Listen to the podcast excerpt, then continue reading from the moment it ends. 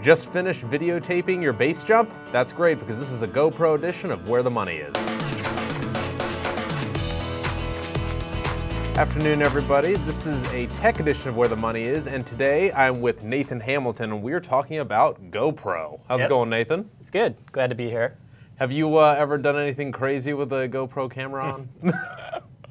I don't know about with a GoPro camera, but I was a pretty big skier in a former life. So, yes, it, it. it was very big. I, I know where they're coming from with the market. Would that have uh, bettered your skiing experience if you had one of those cameras? Yeah, it's cool to see yourself on camera, hitting some big jumps, shred the gnar. Oh my God. That's right, ladies and gentlemen, he did pull that off. Uh, so, first big story that we're talking about with GoPro is uh, essentially how a charitable donation caused the stock to crash a little bit. Well, What's the story here? yeah, not the charitable, uh, the the actual charity itself, Right. but founder and CEO Nick Woodman came out and gifted. Let's see, it was about 5.8 million shares. Which is a lot. The stock's trading in the 80s now. Yeah, so, it's about 500 million dollars in total. For sure. So he gifted it to a um, to the Silicon Valley Community Foundation. And what are they? So they provide grants for, say, education, economic benefits, um, you know, to help fam- families out in the Sil- Silicon Valley region. Very nice. Um, so, my understanding is the rumors are swirling around the internet and everything that this is, in essence, a way, or they made a big deal out of it uh, anyway, about the lockup with the shares and everything. Is that actually a story? Should investors care? I, I don't know if investors should really pay attention to it, the ones that are investing in the long-term business of GoPro. Um, essentially, the the whole fuss about it, why shares traded down about I mean, 13, 14 yeah, it was a lot. Thursday. Yeah. Um, it's before the lockup expiration, which is typically going to be six months after the IPO, and the IPO was in June. okay. So, you know, what people are worried about is, are you know, do we essentially have 5.8 million shares now going to be flooding the market from this charitable foundation? The foundation has come out and said, no, we plan to keep the shares. So ultimately, Awesome. it's um, you know, investors were scared by it just before of, uh, before the lockup, but that's not surprising when you've got a company trading at 10 times sales, Right. like GoPro is.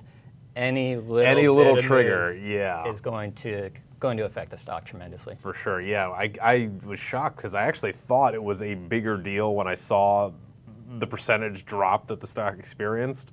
I thought it was a bigger deal than it actually was, and I'm sure a lot of people, uh, a lot of other people did. Yeah, I mean, ultimately in the end, not that big of a deal. So the the real story is it's not a story.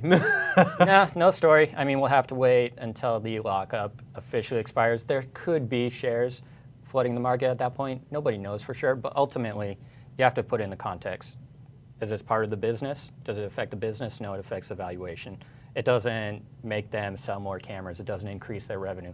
All it does is changes sentiment from investors on the Right. stock, which you know is something to keep in mind because shares can be hit.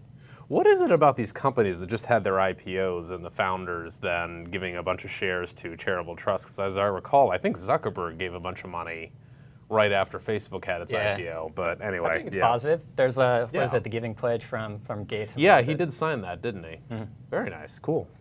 Uh, so uh, moving on regarding Bro- GoPro, the next story we have is their new cameras. This actually has probably a little bit more ramifications for investors. So what's the story here? So this week they came out and essentially doubled the number of cameras that they offer for consumers. Um, they introduced an entry-level Hero, which is um, you know just has lower specs than, than what we're used to with some of their better cameras.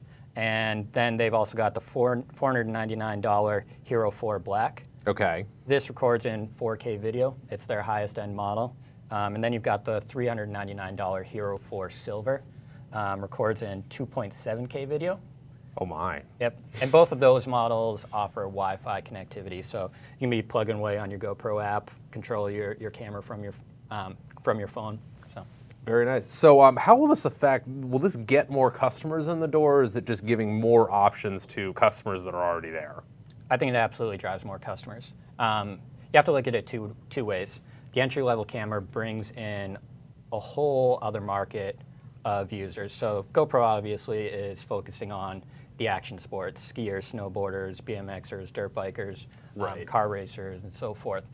That's uh, in the grand scheme of things, that's a pretty small market. Yeah. Um, so when you bring a camera out at the $129 price level, you bring in a whole. All of a sudden, that becomes affordable for Exactly. skateboard, like Yeah. just about anything. I mean, anything. It doesn't even have to be action sports. Um, you know, it could be somebody along in their car wanting to record their video. Um, you know, playing flag football after work. Who knows? I'm gonna get one of these cameras. Do you think anybody would wanna watch me walking down the street or anything? if it's interesting enough, but I will try. but I mean, it, you, really can't underscore the importance of it because it opens up a whole new market. Right. When there's such a premium valuation on the stock, you know, it definitely is something worthwhile paying attention to. We'll want to see in the future quarters how it actually flows through to revenue. Right. Um, and this actually lends itself to our third major point regarding GoPro, which is their uh, recent deal with the NHL and how that could actually mark a significant expansion of their future in the, uh, the business lines that they're in. Yeah. So they came out to actually when was it? Earlier this week, and they announced a deal with the NHL, and specifically what this is going to do. And this is a big deal. This is the first Yeah. major sports organization that they've signed up with. Major professional sports, you know, they've been in other, you know, the, the more niche um, Right. action sports. Yeah, that we were just talking about. I mean, if we look at it, what they're doing is they're providing point of view POV coverage that they can run in segments of a broadcast.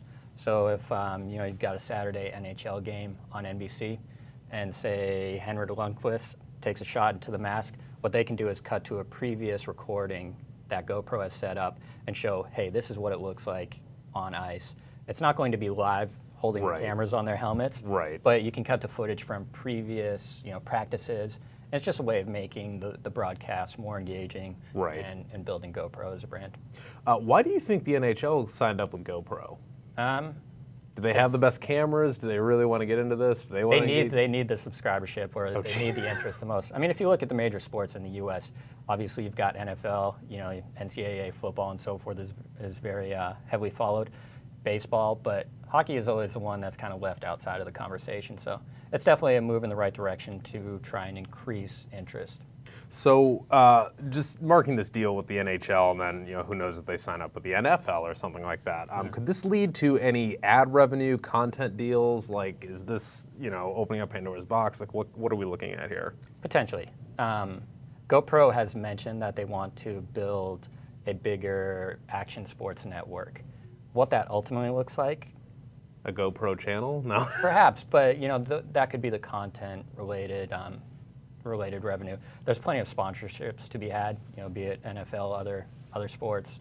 Um, revenue, ad revenue could be something a la YouTube, um, but they definitely have to have a, a pretty big subscriber base. A much bigger one than they have now. Yeah, or a pretty big user base to, to make that, um, I guess, a driver of revenue to move the needle. Okay, got it.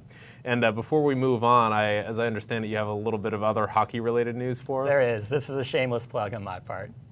But um, shout out to my team, Oh, geez. the Reston, Virginia Timberlakes. On Tuesday night, we won the championship. What was the final score? I believe it was 4 2 for our beer league hockey team. Oh man. Yep. Did you? Uh, I don't know. Check anybody into the boards or? Now, it was a clean game, but you know, the, the people on the podcast. Hockey's no fun if it's clean. the people on the podcast unfortunately won't see the image that is shown, but um, you know, our viewers online can see the image. Very good. Well, But- congra- congratulations. Thank you. And uh, so, what you called it a beer league? Was it just just Yeah, a bunch a of guys afterward? get together. Yeah. We play in a uh, rec league. Very nice. Well, congratulations. Uh, well, before we wrap up, I did want to mention. Um, Basically, our goal here at the Motley Fool is to help the world invest better. We do this a lot of different ways, whether it's putting out, um, you know, free content on Fool.com, or you know, through our premium newsletters, or you know, our mutual funds.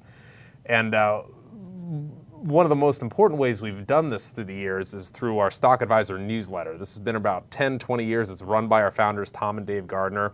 And uh, over just the last 10 years, it's actually uh, tripled the return of the S&P 500.